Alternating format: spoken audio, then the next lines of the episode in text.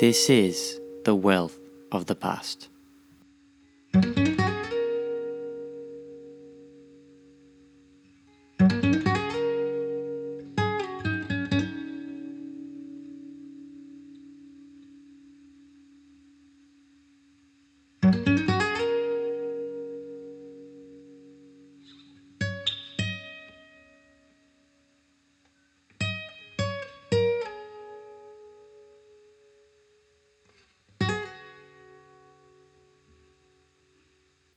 Guest today is Thomas Lockley. He is a lecturer at Nihon University College of Law in Tokyo, where courses he's taught include the international history of Japan, Britain and Japan in history, and East Asia and Japanese history. He is the author of Yasuke, the true story of the legendary African samurai. Yasuke was the first foreign born samurai, and his astonishing journey led him from Northeast Africa to the heights of Japanese society. This book presents the never before told biography of this singular figure, one whose travels between countries, cultures, and classes offer a new perspective on race in world history and a vivid portrait of life in medieval Japan. To be completely honest, I had some Skype problems during my interview. Thank you to my beloved internet provider, TPG. So I had to edit some parts for easy listening.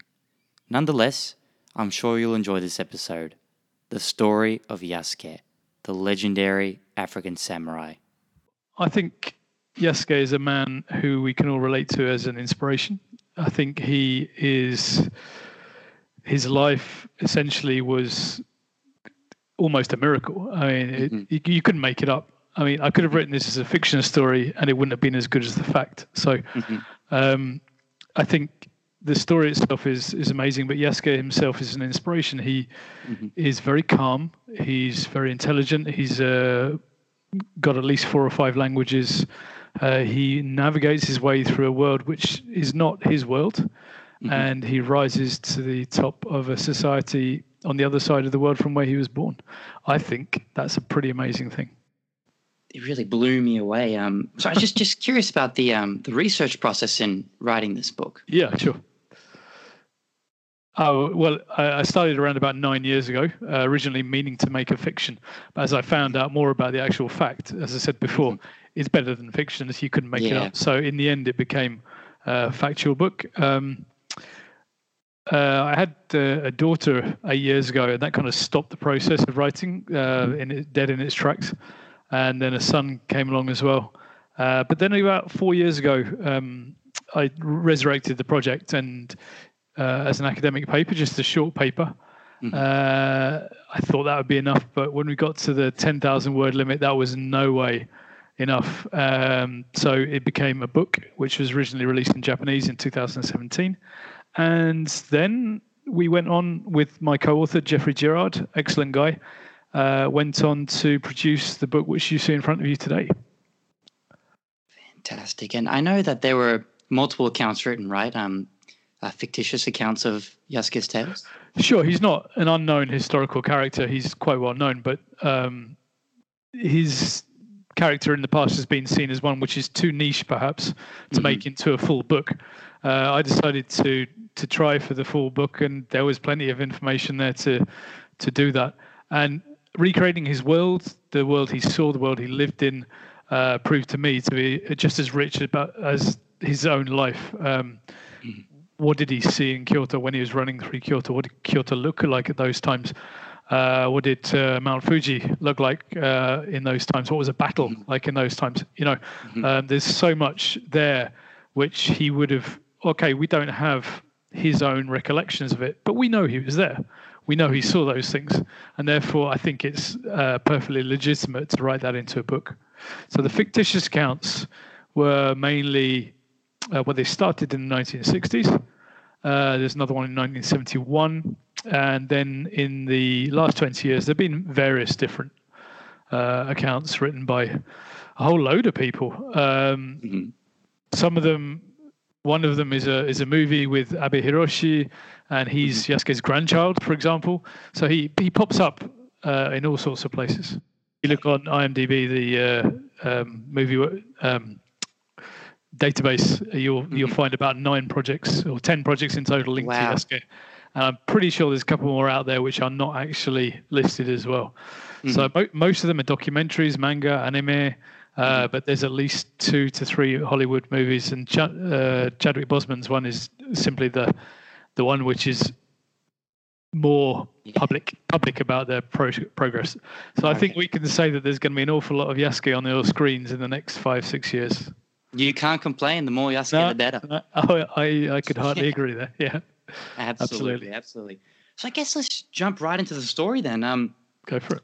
So for the listeners that haven't read the book or aren't familiar with this story, you know, who was Yasuke? Where did he come from? The book is called African Samurai, and uh, it's available pretty much anywhere you need to buy it from. Um, he was, in my in my opinion, he was from northeast Africa, probably from what is now South Sudan. Um, other people think he may have come from Mozambique, but I think the evidence is stronger that he was from Northeast Africa.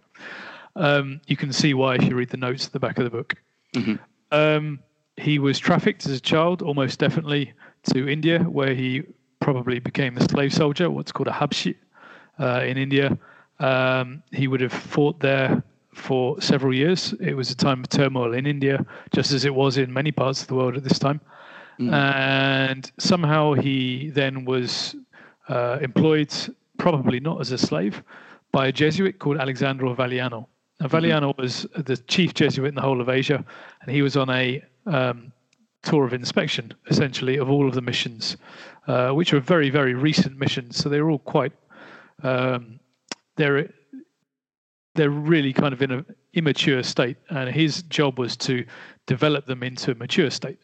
Mm-hmm. He went through the whole of Asia, uh, from India with Yasuke to Malacca to Macau in southern China, and then eventually uh, in 1579 they ended up in uh, what is Kyushu in Japan. Wow, wow! It's um, I think the backdrop to this story is quite incredible. You know, you have um, the Christian influence in Japan, um, ever expanding um, with the Jesuits. You know, um, there's Yasuke's backstory. You know, I, I was thinking just before this interview, man, this guy, he he already had a wealth of experience before he even reached Japan. Sure, uh, absolutely. Uh, but he's representative of millions of people like him who would have mm-hmm. done similar things. Mm-hmm. Uh, they just didn't quite rise to the level of being Nobunaga's uh. Nobunaga's bodyguard. Uh, yeah. Anybody connected with Nobunaga, for those of you that know anything about Japanese history, anybody connected with him is automatically famous. He is possibly one of the biggest and most revered characters in the whole of Japanese history, mm-hmm. uh, one of the world's great leaders. And um, to this day, if you walk into any Japanese bookshop, whether it's a specialist in history or uh, just in a in a train station, you will find a book about Nobunaga. Um, mm-hmm probably a lot more than one on the sale. And mm-hmm. he's probably the only character in Japanese history which you can say that about. So the fact that Yasuke made that jump to be Nobunaga's um, samurai mm-hmm. uh, meant, meant, that he, his life is recorded. And millions of other people who will have done similar things to him and lived similar lives uh, prior to the Nobunaga episode are not recorded, and therefore I think. Yasuke is also a symbol of many other people in the world. I, I couldn't agree more. I think you know what he represents is, you know, he he's the man, the myth, the legend, yeah. and and it's incredible. It's it's it's so interesting how you know you can't make this up. How he even came across someone such as Valignano, um, who there are multiple accounts of him in the history books, and and someone like Oda Nobunaga, you know, arguably one of the most famous men in Japanese history. Um, it's incredible how you know the scene was sort of set up here. Well, if you think about it, you're always going to have the most uh, important Catholic trying to meet the most important Japanese mm-hmm. warlord in the country. Um, he needed the Catholic Valignano needed the protection of Nobunaga to continue his mission. Therefore, it's not quite as bizarre as it may at mm-hmm. first seem because they were those two were destined to meet, and it's just happened that Yasuke was there at the time. But mm-hmm. what happens after that is Yasuke uh, rising on merit. It's not Yasuke just being there at the time. Mm-hmm. He had a dose of luck right at the beginning, just there. Mm-hmm. However, we find uh, from various sources that Nobunaga really loved him. He mm-hmm. loved talking to him. He couldn't stop talking to him. One of the sources mm-hmm. said. Um, what we he, they talked about, we don't know, but I can hypothesize. That two warriors would talk about war. Uh, one warrior who'd been in many different um, fields, uh, battlefields, and theaters. Um, Yasuke would I'm pretty sure have been asked a lot of questions by Nobunaga, and he would have talked about things like cannons, elephants, things which would have been exotic to Nobunaga, uh, mm-hmm. but which Yasuke would have seen and probably fought with and against. Mm-hmm. Um, we also hear him after this. Um, he's given servants, he's given his own house, he's given a sword, which makes him technically the first foreign samurai in Japanese history. There may well have been others beforehand, but nobody bothered to write about them. So mm-hmm. Yas- Yasuke can take that crown because he's recorded. Again, it's because he was written about rather than because mm-hmm. uh, of anything else. Um, the other thing is about Yasuke is that we know that he must have had an extremely good uh, demeanor. I mean, he's described as having a good demeanor anyway by one of the Japanese sources. Um, however, to be able to, so for example, he's caught in a riot in Kyoto among pro- probably five, six thousand people who want to get get a view of him, perhaps to mm. touch him. They're knocking, they're trying to knock down the church which he's in mm-hmm. to get a look at him. Uh, mm-hmm. People are dying in the crowd through the crush, and Yasuke, if that was me, I would have been absolutely packing it. I would have been really scared.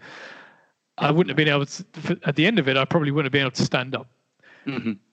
Nobunaga hears this, sends his soldiers to clear away this crowd and then demands to hear who's been breaking his peace. Mm-hmm. Um, Yasuke is taken before Nobunaga, probably within 10 minutes of being in fear mm-hmm. of his life. Mm-hmm. By that time, he is extremely calm, he's extremely well behaved, and he is wowing Nobunaga and his court with mm-hmm. everything. I, to me, even thinking about that kind of uh, composure is is something special in itself. Oh, absolutely. I mean, just so stoic, you know, running for your life. You know, um, people think you're some sort of god or something, right? Yeah. Um, yeah. They thought, wasn't he thought of as um, Daikokuten in the flesh or something like that? That that's hypothesis, but yes, that okay. would have been that would have been the kind of view that the contemporary Japanese people would have had. Mm-hmm. They would have associated black skin with deities or with devils, mm-hmm. one of the two. Yeah and uh, because that's what Japanese temples um, have as black skinned within the temples. So, mm-hmm. um, I mean, they're also green skinned and blue skinned and red skinned uh, mm-hmm. de- deities, devils, etc. However, I mean, they would never have seen anybody like Yasuke before. And I think it's worth saying that they would have ne- never seen anybody so big as him before. Six foot 2 mm-hmm. in those days for Japan was like a seven foot person today, perhaps mm-hmm. even bigger. And uh, although it must be apocryphal, he had the strength of 10 men, which, uh, you know, that is not entirely um, true. He probably had the strength of three or four men. So six foot two, really, really strong and black. Kyoto went wild for him. He was the latest uh, idol, if you like. And uh, that was possibly a slightly difficult thing for him to deal with, but he did. He dealt with it. Absolutely. I mean, you know, you're running for your life. People have died to, you know, come and see you. And then, you know, you're you meet the most powerful man in Japan and you just have to remain calm and, and bow. Keep your head down. Absolutely. Um, so is it is it true that Nobunaga, you know, couldn't believe that, you know, um, Yasuke was black and asked him to scrub his skin? Sure. I mean, I think we can also hypothesized that that uh, Nobunaga pro- probably thought he was a public relations trick of mm. the Jesuits. Um, he'd been maybe they'd been painting him up in battle paint or something to look like something else. I mean, the Jesuits were always bringing gadgets and new things to Nobunaga, uh, clothes, a globe, for example, uh, mm. be- because that was the kind of thing that um, Nobunaga liked, and the Jesuits mm. needed his protection and his patronage. Um, so, from Nobunaga's point of view, that may well have been a reasonable explanation. So he politely asked Yasuke to strip to the waist, and mm-hmm. then he there are different versions. He either scrubbed Yasuke himself, or he he had Yasuke scrubbed by one of his servants. Of course, the pigment did not come out, and therefore um, Yasuke was proven to be real. Mm-hmm. And uh, Nobunaga then throws a massive party, invites his sons, his nobles. Yasuke is the guest of honor. At the end of the party, Yasuke is made a rich man. He's given a lot of money and mm-hmm. uh, 32 kilos worth of uh, copper copper coins. 32 mm-hmm. kilos is an awful lot, and I think it was probably a bit of a joke to get this really mm-hmm. strong guy also to be carrying his fortune away. You know, 32 mm-hmm. kilos. I don't think I could just pull up yeah. 32 kilos. Uh-huh. Probably you couldn't either. And um, so, yeah, I think that there's multiple layers of jokes and mirth and uh, uh, and friendship already coming into mm-hmm. it. You know, bit of teasing here as well. Yeah. And that brings on to the next stage in a few days' time. We don't know exactly when and how, but it brings on to the the fact of uh, then being transferred into Nobunaga's service by mm-hmm. Valignano. Mm-hmm. Valignano had his own audience two days later, and it would have, if I had been Valignano and I knew that Nobunaga was showing interest in my man, if you like, mm-hmm. my bodyguard, I think mm-hmm. I would have then just said, okay, I, I, I don't need him right now. Mm-hmm. Please employ him. He's your he's yours if you, if if you want. Yeah, I guess it was a good political move in some ways. Oh yeah, on Valignano's part. Yeah, I, I find Oda Nobunaga such a an interesting fellow. You know, um, I guess like most people at the time, you know, it it's hard to kind of, you know, look back on the past and, and judge. You know, because I I thought, man, this guy's, you know, he's hiring ninjas to kill people on toilets. Um, he's killing servants when he comes back from hunting or something like that. When you know his where he was living wasn't um, clean to his liking. So there's that. But then he also, you know, unified Japan, and he's such an interesting, such a forward thinker. He was a man for his times. Uh, yeah. These were brutal times. Um, he wouldn't have got very far if he'd been um, a weaker man. Um, mm. He started his life as a very in a very weak position, and he spent his mm-hmm. whole life fighting to uh, to better that position. Mm-hmm. And although I mean, we can say there's a good dose of selfishness in the wanting to be the ruler of Japan. He also did specifically say that it was to bring peace to the people as well. Mm-hmm, mm-hmm. Uh, unfortunately, to bring peace to the people, a lot of them had to die. Uh, but they were the enemy people. His own people, the people on his side, the people under his protection, apart from in very rare cases like that you mentioned with the servants, yeah. were very, very pleased to be under his rule. Um, he had economic policies in a age where e- economics was not even didn't even exist Mm-hmm. Uh, he had economic policies uh, which um, improved marketplaces, improved uh, tax regimes for people so that they could work rather than uh, be taxed to death, essentially, which is what happened, mm-hmm. for example, in Europe at these times. That's the age he lived in. We live now in an age of uh, of uh, relative peace, and we live in an age of human rights. We're blessed with international organizations like the United Nations, which guarantee those rights or attempt to guarantee those rights. Mm-hmm. Um, mm-hmm. none of that existed in those days, and the world was as it was. Mm-hmm. You know, and, and it's so hard to try and understand what life was like, you know, in the late 1500s. But I think this book did a really good job at painting well, the picture. I'll, I'll tell you one thing. There's um, a book I read recently about the Elizabethans, and it mm-hmm. was uh, that's in England. Um, mm-hmm. It started the first sentence in the book. I can't remember the author's name, unfortunately. Was we tend to think the Elizabethans, the Elizabethans were like us, but lived 400 years ago. Full mm-hmm. stop. They were mm-hmm. nothing like us.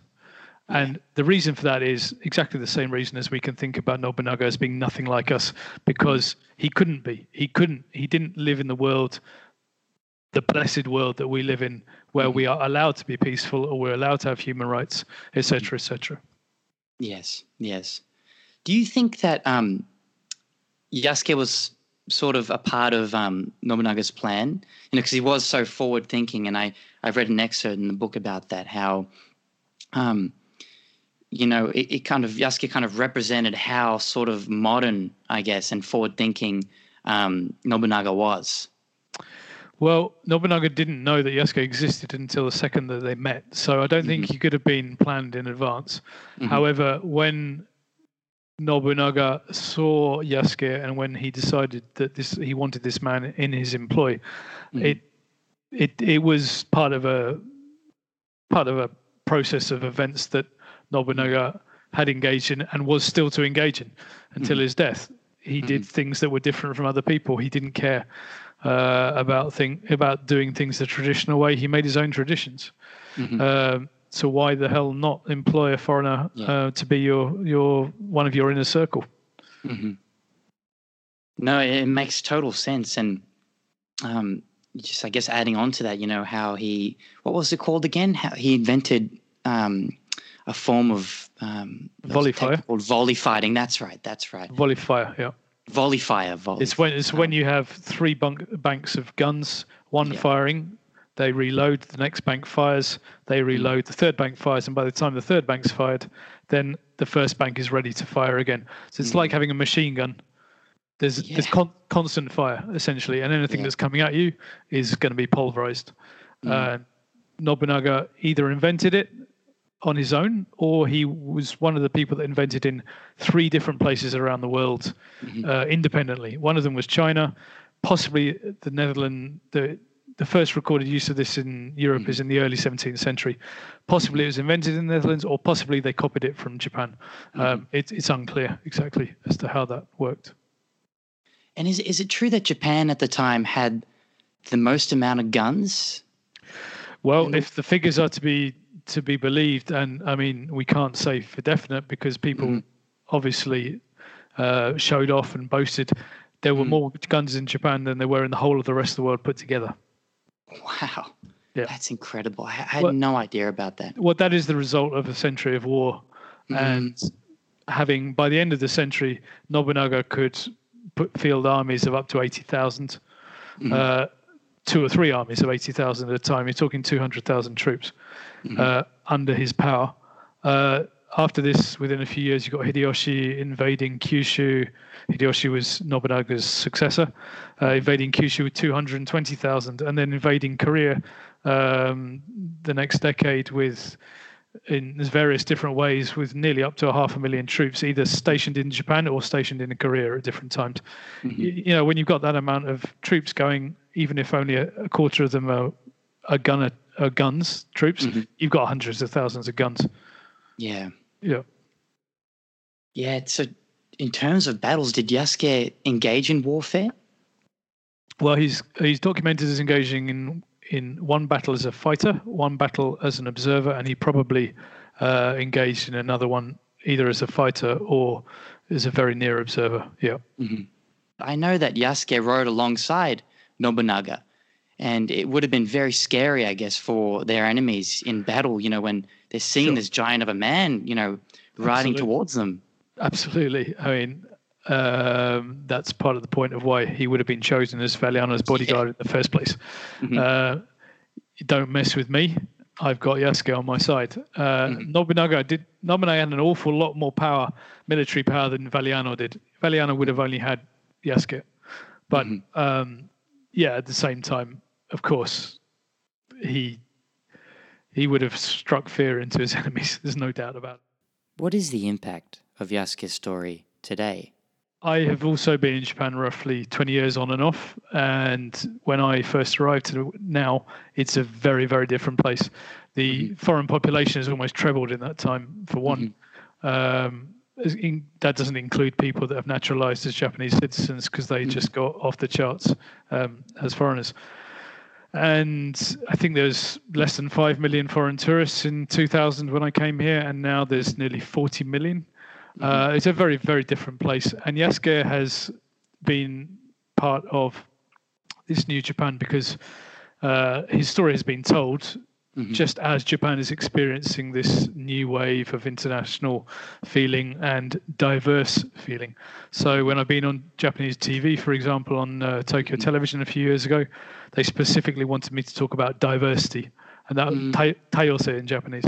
That was the that was what they wanted Yasuke to represent. So the Japanese, uh, the native Japanese, if you like, have very much now they are associating him with the future as much as the past. Mm-hmm. He's mm-hmm. a fore, forerunner of people like Naomi Osaka or Asuka Cambridge, both great athletes. Mm-hmm. Uh, the new guy Brown, who's just uh, broken the 10 seconds, um, 100 meters, and a whole host of other people, especially rugby players, uh, baseballers, who've come from who are born in Japan, Japanese citizens, but have come from other ethnicities. And so, yes, he is very much seen as a pioneer in that respect. You know, he's, I guess he was kind of um, in mythology in Japan, in, in pop culture, he was kind of, you know, floating around in the minds of people. Yeah, for the right. most part, that's probably wasn't really known, right? And yeah, that's a yeah. great description. Floating around in people's minds is a good way of yeah. putting it.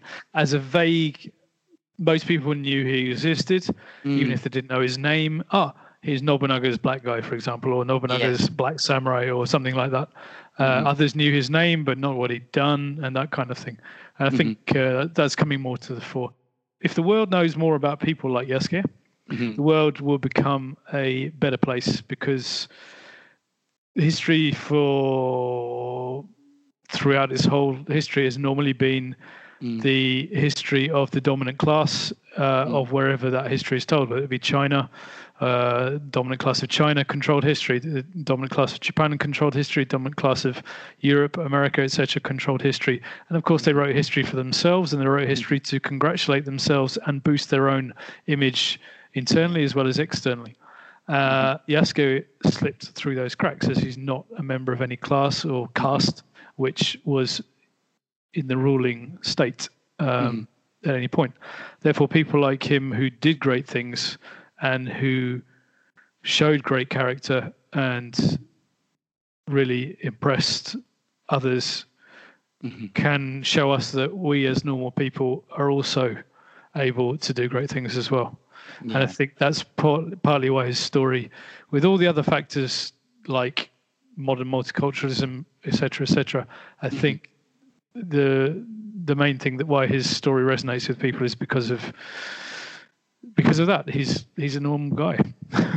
Absolutely. right. He, he's six foot two and built like a brick, whatnot. But I mean, yeah, yeah he's still, no, I, normal, I he's still a normal guy. Yeah. Absolutely, yeah. and I think it really, you know, it shakes the paradigm for a lot of people. You know, um, yeah, for history buffs and people who aren't really interested in history, and you know, I'm sure the movie will or the movies will help with that. Um, but just you know just on the back of the book i thought this was a great little description here it said you know a travel between countries cultures and classes and that's why which I think edition, which edition so of the book have motivation. you got? I think I've got the British edition. Um, it's this one. This is the book here. Oh yeah, that's the British edition. Oh, it's a paperback. I didn't even know the paperback was out. Yeah, the paperback. So I actually nice. came across it um, on the way to Japan.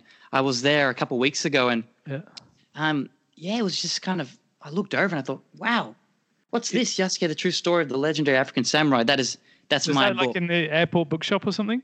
Airport bookshop in Brisbane, nice. Australia. I had no idea. Yeah, yeah. That's great so, uh, stuff. The word is spreading, and um, yeah, the story will the story will live on. And you know, I find this story just so incredibly motivational, um, and just intriguing, and it's a really good read. Um, so yeah, I, I, really have to thank you, you know, for disseminating this story. Um, well, thank you for re- thank you for reaching out to me. Um, it's no it's great to it's great to be um, great to find people that are interested in your work. You know, it's always good. So thank you for reaching out to me, and thank you for um, having the courage to propose this interview. Thank you so much, and I'm gonna pass this book on to all my friends, family members, you name it. Good, and um, you should get them to buy a copy as well. absolutely, of course, of course. um, so yeah, just before you go, Tom, I'm yeah. I'm just curious about any any future projects you're working on. Um, I am working on future projects, similar projects of people that have slipped through the cracks of history. Okay. I can't go into too many details, but um, no problem. Give it give it a year or two, and you may well see another one. Uh, let's wait and see. Um, I, I, have to say, it's very difficult to match the awesomeness of Yasuke for a story, but I'm doing my yeah. best. I think um, I think it's going to be hard to match it, but I'm going to do my best. And uh, thank you very much for your support. Um, if you want, if people want to uh, reach out and find out more, there's an African Samurai Facebook page. Uh, just click on like, and you'll get updates. There's various updates already been. There's actually right now um, a free signed book giveaway um, going on this week until next Tuesday. Uh, if you're interested in that, check out the African Samurai Facebook page, and you can um, see see more there. And also, um, we do have an AfricanSamurai.com website, but I don't think it's up and running fully yet. So perhaps the Facebook page is better. Something tells me that this isn't the end of Yasuke. Um, I want to wish you well with all your future endeavors, and um, hopefully we can maybe talk again soon. Yeah, sure, great, and thank you once again for having me. And no uh, good luck with all of yours. Um, I see you're it's a new podcast, so I hope it goes. Uh, I hope it goes swimmingly. Thank you so much. It's such an honor to have you on the podcast. I really appreciate it. Lovely. Thank you very much, Callum. Take care. I hope you enjoyed the episode. Don't forget to check out the African Samurai Facebook page and support the amazing work that Thomas Lockley is doing. Until next time, peace.